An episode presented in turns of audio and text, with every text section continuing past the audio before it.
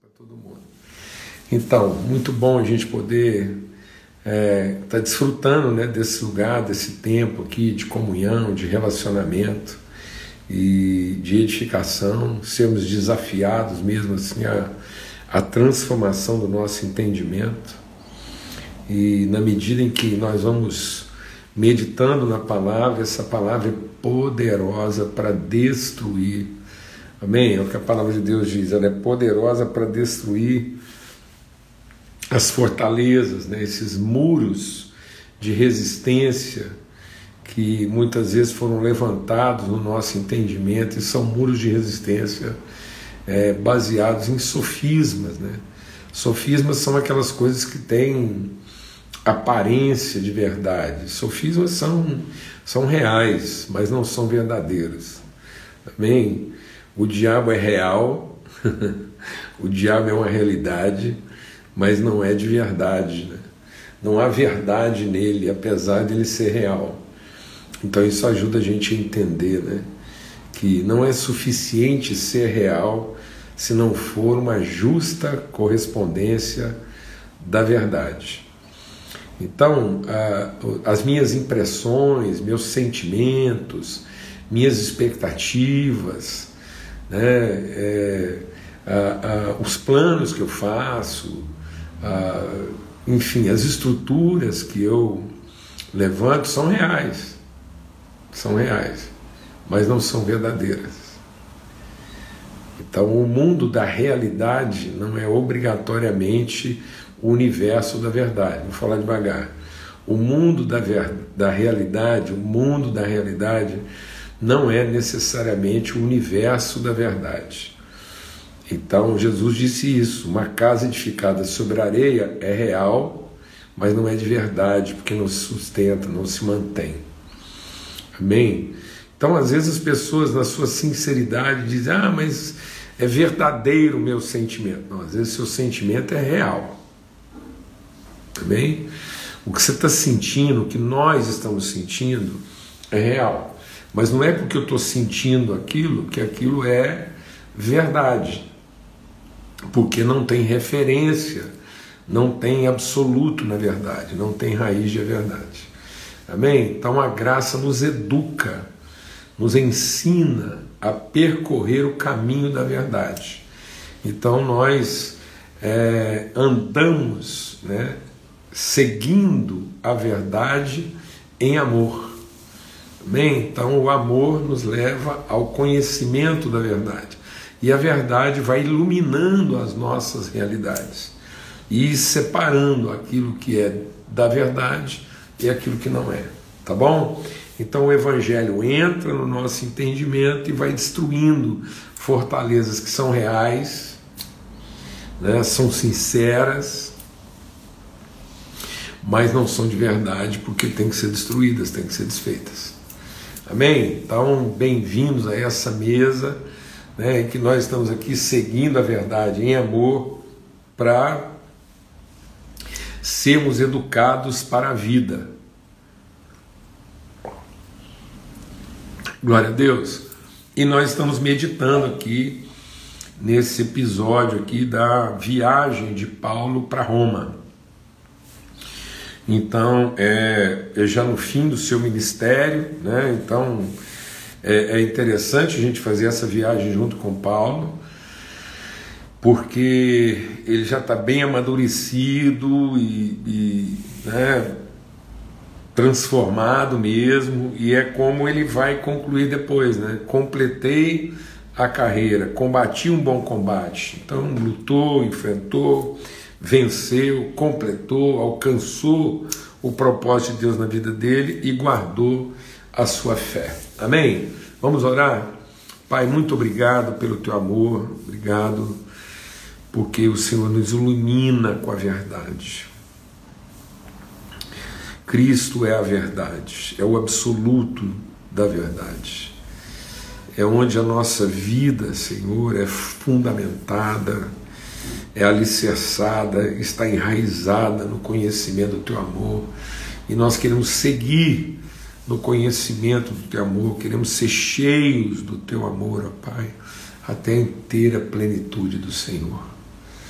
Nós não queremos simplesmente, ó Deus, perceber com os nossos sentidos que a nossa vida é real, mas nós queremos ter absoluta convicção e certeza que a nossa vida encarna, traduz, manifesta e revela a verdade em Cristo Jesus. Oh Deus, nós queremos ser de verdade, em verdade, para a verdade, Senhor. Ilumina mesmo, que esse tempo de mesa seja tempo de transformação. Tempo de, ó oh Deus, iluminação do nosso entendimento, para que nós possamos ser luz na vida daqueles que caminham conosco. Pai, no nome de Cristo Jesus. Amém. Graças a Deus. Então, nessa trajetória, agora a gente vai suspender os comentários momentaneamente. Nessa trajetória, é, como uma correspondente né, da vida de Paulo, a conclusão dessa viagem aparentemente dramática, essa viagem aparentemente é, errada, né, onde tudo parecia dar errado, e lá no final diz aqui no verso 44 do capítulo 27, e foi assim que todos se salvaram. E nós queremos então entender como é que esse assim, né, que processo é esse, qual é o testemunho de Paulo, o que, que ele foi vivenciando, o que, que nós podemos esperar na nossa vida, como é que nós vamos encarar as, as circunstâncias da nossa vida, porque para que a gente possa ser imitador de Paulo como ele é de Cristo, amém? E a, a viagem começa, quem está chegando aí na mesa agora, né, é bom saber que aqui a gente repete, né? Então, um dos exercícios da meditação aqui, a gente está sempre reforçando e aprofundando mesmo os conceitos para que eles sejam firme convicção, certeza. Então, um dos aspectos que a gente tratou aqui essa semana, né, que é, Deus nos coloca numa posição de liderança, Deus nos coloca como instrumentos de salvação, nós somos o sal dessa terra e luz desse mundo. E isso não quer dizer que a gente vai usufruir né, de condições favoráveis, de privilégios, de regalias, de recursos, de equipamentos, de estrutura. Então nós não podemos depender dessas coisas. Então a viagem de Paulo, ele embarca como prisioneiro. Então, na escala, lá na, na, na escala de importância, nessa embarcação, nesse navio que Paulo viajava, ele era o último dos últimos, né? Um prisioneiro era o, o último que falava, o primeiro que apanhava. Então o prisioneiro estava abaixo dos escravos, né? Então é, os escravos tinham mais importância né, do que os prisioneiros. Então, porque os escravos tinham uma perspectiva útil, o prisioneiro era sem qualquer perspectiva. Então, é, e aí esse, essa, essa condição precisa. É, Paulo fala isso com tanta clareza, né? porque ele entende que ele não é prisioneiro do mundo, né? ele está ele tá ligado, ele está vinculado, e aí nesse sentido ele está é, quando ele diz prisioneiro de Cristo, não é? É porque ele entendeu isso, né? Uma ligação assim, uma ligação de, de, de que não há. Ele está algemado, ele está ele tá ligado, ele está fundado. Então é, é, essencial a gente entender isso. Então eu, eu, eu sei que há muitos aqui entre nós que às vezes esperaram ou esperam ainda por melhores recursos, por, por, por é, oportunidades melhores, por condições melhores, por posições melhores. Então eu quero testemunhar, não faça isso. Né? Não, não condicione né, a sua vocação, o seu chamado em Deus às circunstâncias, às estruturas, aos recursos. Não coloque a sua fé nisso, porque isso é transitório isso não é constante. Agora, constante é a fidelidade de Deus, a sua misericórdia, a nossa submissão. Então, Paulo, sem murmurar, sem se queixar, né, e, sem exigir, assim, eu acho que hoje em dia o grau de exigência que está sendo colocado, a fragilidade com que muitas pessoas às vezes estão se posicionando, porque aí se ele não tem né, a coisa do jeito que ele esperava, então se não tem o equipamento que ele gostaria, a, as coisas vão sendo adiadas. Então avance no Senhor, avance e prossiga, porque ele vai, é, ele vai prover no momento certo aquilo que, que tiver que ser, mas esse testemunho de perseverança, né, de, de longanimidade. Às vezes a gente pensa que longanimidade se aplica só a uma certa paciência com as pessoas, né? E na verdade, longanimidade tem a ver com ânimo que não se esgota. Isso, essa questão do ânimo tem tudo a ver com o movimento do espírito, né? com ânimos, com pneuma, com sopro. Então, uma pessoa animada uma pessoa soprada, uma pessoa ventilada, uma pessoa impulsionada. Por isso que a palavra de Deus diz: tem de bom ânimo. Né? Essa é a palavra para nós, esse, esse mover constante que não se detém. Né? E aí, é, outra coisa que, que o texto mostra é o seguinte: além da gente não colocar muitas, muitas, muitas vezes na nossa vida, né, o tempo vai parecer que não passa né, e as dificuldades vão parecer que aumentam. Sabe, amados, isso, isso, tem que, isso tem que ser trabalhado no nosso coração. E às vezes a gente a gente está esperando no tempo, né? E, e vou te dizer uma coisa assim, em nome de Cristo Jesus, às vezes vai demorar mais do que a gente imagina. Amém. Às vezes vai demorar mais do que a gente imagina, do que você é, supunha ser capaz. E às vezes as dificuldades não vão diminuir com o tempo na sua vida. Talvez elas podem tender a aumentar. Amém? Outra coisa que fica claro no texto aqui é que a liderança de Paulo, aquilo que Deus quer operar através da vida dele, não depende do fato das pessoas darem a ele a atenção merecida ou devida. Então, durante o processo, Paulo não desfruta de regalias, não desfruta de uma estrutura privilegiada, não tem as melhores condições, não tem lá o lugar principal. E, e depois as coisas parecem ser devagar demais e estão ficando cada vez mais difíceis. E, e para culminar tudo isso, é, quando Paulo finalmente é, fala e, e pronuncia o seu pensamento e, e, o seu parecer sobre aquela situação toda, as pessoas preferem confiar na experiência, né, na capacidade, na competência dos mais experimentados. E Paulo não, não se ressente, ele está ali, ele está entendendo a direção de Deus. Agora, um outro aspecto que a gente quer tratar hoje, que tem que, que é, é, é, considerar. E aí, né, é, vem aqui e fala que, então, lá no verso 14, né, que soprou um tufão e a coisa foi ficando ruim. Aí, lá no versículo 15 do capítulo 27, diz assim: O navio foi arrastado com violência e, sem poder resistir ao vento, cessamos a manobra e nos fomos deixando levar. Passando o abrigo de uma ilhota chamada cauda, com dificuldade conseguimos recolher o bote. Tendo içado o bote, os marinheiros usaram de todos os meios para reforçar o navio com cabos de segurança. E, temendo que fosse encalhar nos bancos de areia de Sirte, desceram as velas e foram à deriva.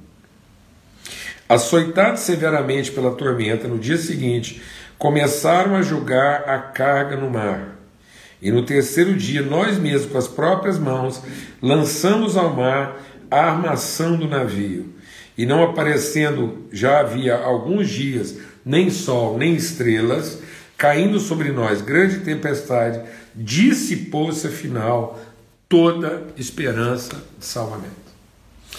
É aí que a gente precisa entender que uma coisa, amados, é governo, uma coisa é controle, uma coisa é baseada em poder, em estrutura, e às vezes as pessoas estão confiando nisso. Por isso que às vezes um ambiente assim tão acirrado, tão disputado, é, tem tanta crise de poder, tanta crise de ego.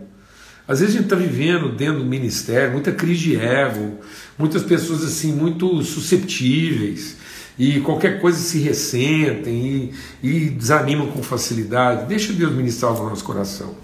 Quando Deus quer nos entregar uma, uma, uma condição de liderança de fato, quando Deus te coloca numa condição assim, é realmente profética, para gerar transformação, quase que invariavelmente é necessário que você permaneça ali firme, inabalável, perseverante, porque as pessoas só vão realmente dar ouvidos e prestar atenção quando se dissipar toda esperança de salvamento. Às vezes as pessoas finalmente vão escutar o que a gente tem para falar quando elas não tiverem mais ninguém para ouvir. É verdade. E aí a gente não pode ficar magoado com isso. Porque é só assim que as coisas realmente vão. Então, quando vão, vão realmente ganhar uh, o seu verdadeiro propósito da transformação. Então, deixa Deus ministrar no nosso coração. Às vezes, a gente, como homem, mulher de Deus, chamados assim para uma para uma transformação, a gente tem a tendência de trabalhar por demanda e entrar no processo de querer salvar as circunstâncias. E às vezes a gente entra assim com, com opiniões, ideias e, e conselhos. Ser um homem ou mulher de Deus que conhece o conselho de Deus não é a gente ficar também só dando conselhos que são paliativos, são, são é, são é, orientações que vão remediar, fazer uma certa mitigação. Então muitas vezes a gente está fazendo uma mitigação, a gente está fazendo um, um, trabalho de redução de dano. Eu vou te falar um negócio assim, o compromisso de Deus em, em reduzir o dano aqui zero, e eu nem preciso entender isso. Deus não tem compromisso com as estruturas. Deus tem compromisso integral com as pessoas. Não adianta a gente vir conversar com Deus e, e ficar. É porque ele falou isso, ele disse: Olha, eu vou falar uma coisa para você, tudo, tudo que foi edificado sobre a areia, tudo que for sem revelação, sem orientação, tudo aquilo que não é segundo a direção do Espírito Santo, não adianta escorar, não adianta baixar a vela para ver se não, não adianta soltar para ver se a coisa agora deriva, não. A tendência é ir agravando. E quando chegar uma coisa que ficar grave o suficiente, as pessoas vão começar a queimar a carga, queimar o recurso, e depois de ter queimado o recurso, as economias, o que elas pensaram que ia resolver, depois de torrar mesmo assim as reservas, elas mesmas, com as próprias mãos, vão começar a desmontar as estruturas. Tal desespero. E é isso mesmo. E aí, num certo sentido, irmão, assim, não tenho que ficar também apavorado. Então, Paulo está lá e o cenário é esse mesmo. Então, assim, quando as pessoas às vezes acham que não tem jeito de ficar pior, e elas começam assim, bom, então agora vamos, já que não deu certo mesmo, já que está tudo errado, Agora, seja o que Deus quiser. E elas acham que seja o que Deus quiser, isso não tem jeito de ficar pior, mas tem. Porque a hora que elas forem à deriva, baixar a vela para ver se agora vai mais devagar, porque já viu que não tem jeito de combater mesmo, então vou te contar, vai a carga, vai as reservas vão. E aí ele disse assim, olha, os marinheiros começaram é, eles tentaram de todas as maneiras segurar as formas humanas de tentar segurar. Aí viu que não dava, que aquilo não estava adiantando, eles começaram a aliviar a carga. E aí é onde as pessoas começam, então, falam, bom, agora vamos, vamos buscar lá, o que, que ficou, qual o recurso que tem, tal. E aí, aí isso também não está resolvendo. O que, que eles vão fazer? O que, que diz aqui, ó? É, desceram as velas, foram derivar, açoitados severamente pela tormenta. No dia seguinte começaram a julgar a carga ao mar. Sabe o que é julgar a carga ao mar, mano? É a comida, os recursos, tudo que é muitas vezes agora necessário, mas agora é a vida ou a vida. E aí, no terceiro dia, nós mesmos, acho que é interessante essa coisa do terceiro dia. Porque aqui o trem está assim, né? O trem tá, é, parece que é a morte mesmo. O terceiro dia agora vai morrer mesmo. Então, quando. Agora, então o que vai acontecer? Agora, no terceiro dia, nós aqui, ó. Nós mesmos, com as próprias mãos, começamos a desmontar o navio. Você consegue imaginar o grau de desespero, de perturbação que está na vida das pessoas? E aí? Então, só quando chegou nesse estado, e que isso também não estava é, resolvendo, e a tempestade só fez foi piorar, então aí se dissipou, afinal, se dissipou qualquer esperança de salvamento. E aí o que, que acontece? Deixa o Espírito de Deus ministrar o nosso coração. Se você se ressentir das condições, se você se ressentir da posição que te deram, porque não te deram, não te deram a, a cabine, não te deram a passagem, né, primeira classe, não te deram a cabine com vista para o mar, não puseram você para sentar na janelinha, não tinha estrutura, não arrumaram equipamento para a banda, não mandaram dinheiro para a missão. E aí, se, se parecia que estava ficando tarde demais, o tempo passou, e se as dificuldades só foram aumentando, né, e se ninguém escutou, e por conta de uma dessas coisas você desistiu, então, quando finalmente chegasse a sua hora, você não estaria lá. Amado, deixa o Espírito de Deus ministrar o nosso coração aqui. Eu quero te falar uma coisa assim que eu aprendi muito cedo na minha vida ministerial. A pior tentação é a da véspera. A pior tentação é da véspera. Eu me lembro bem da história lá do faraó quando as pragas foram piorando, e aí às vésperas, assim, o dia anterior do livramento, ele chama Moisés e faz uma proposta para ele, para negociar. Não negocie. Não encontre uma forma mais ou menos de cumprir sua vocação porque você está cansado da falta de recursos, você está cansado da, da, da, da, da falta de, de, de, de reconhecimento, de, de, ajuda, você está cansado de, de que esperar tanto tempo, você está cansado de, de que as dificuldades só têm aumentado, você está cansado de não ser ouvido como você esperava ser ouvido, das pessoas estar tá sempre ouvindo alguém mais antes de você, e você está cansado porque agora parece que chegou num ponto que isso não tem mais volta e agora já foi. Deixa Deus ministrar o nosso coração aqui. Não é nada disso que nos cansa. Sabe o que, que nos cansa? A frustração. Paulo diz: perplexos, mas não desanimados. Sabe o que, que poderia ter acontecido? Paulo poderia ter sido frustrado por ter embarcado naquelas condições. Paulo poderia ter se frustrado porque começou a levar tempo demais, as dificuldades aumentavam. Ele poderia ter se frustrado porque ninguém quis escutá-lo na hora oportuna. Ou ele poderia ter se frustrado porque agora parece que não existe mais salvação e a situação chegou num ponto que não tem mais volta. Mas não. Como a gente vai ver amanhã, é, ele, ele teve uma revelação.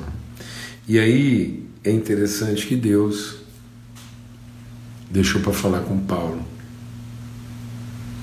Só na última hora. Paulo vai falar assim, ele diz aqui, ó, é, é, ele diz, é, nessa mesma noite, um anjo de Deus, a quem pertence, a quem sirvo, esteve comigo. Sabe que noite? Sabe qual foi a noite que Deus escolheu para falar com Paulo?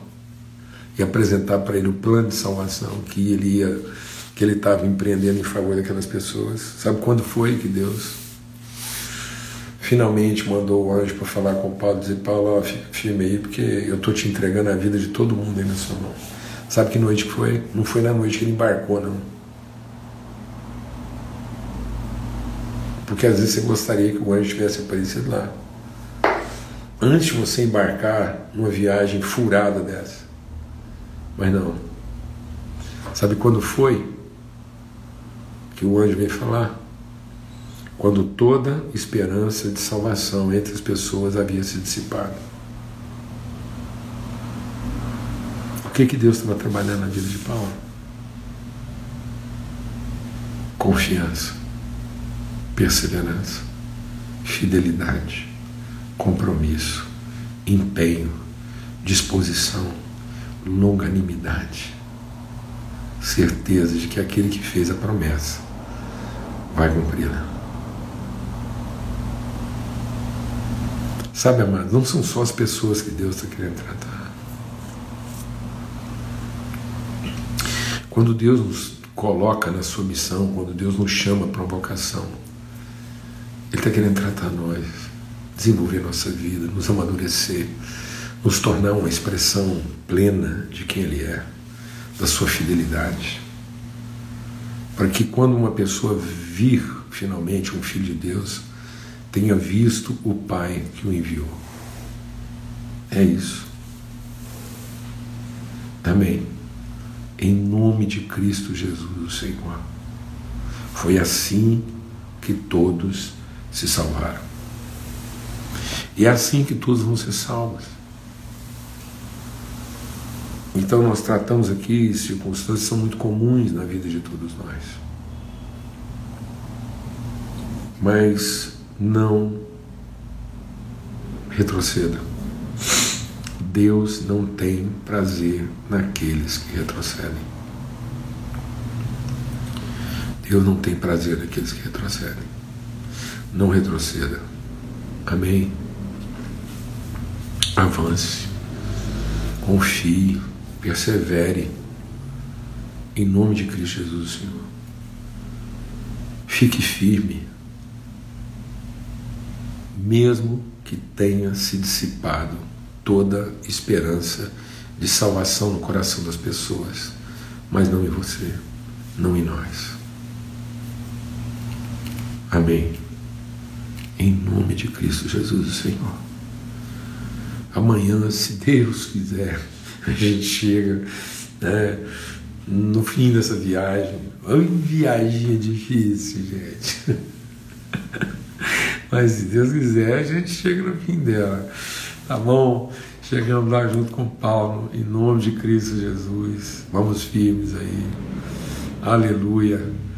E o Senhor te fortaleça, te renove, que esse texto possa, essa reflexão possa estar sendo renovo na sua vida e ânimo mesmo.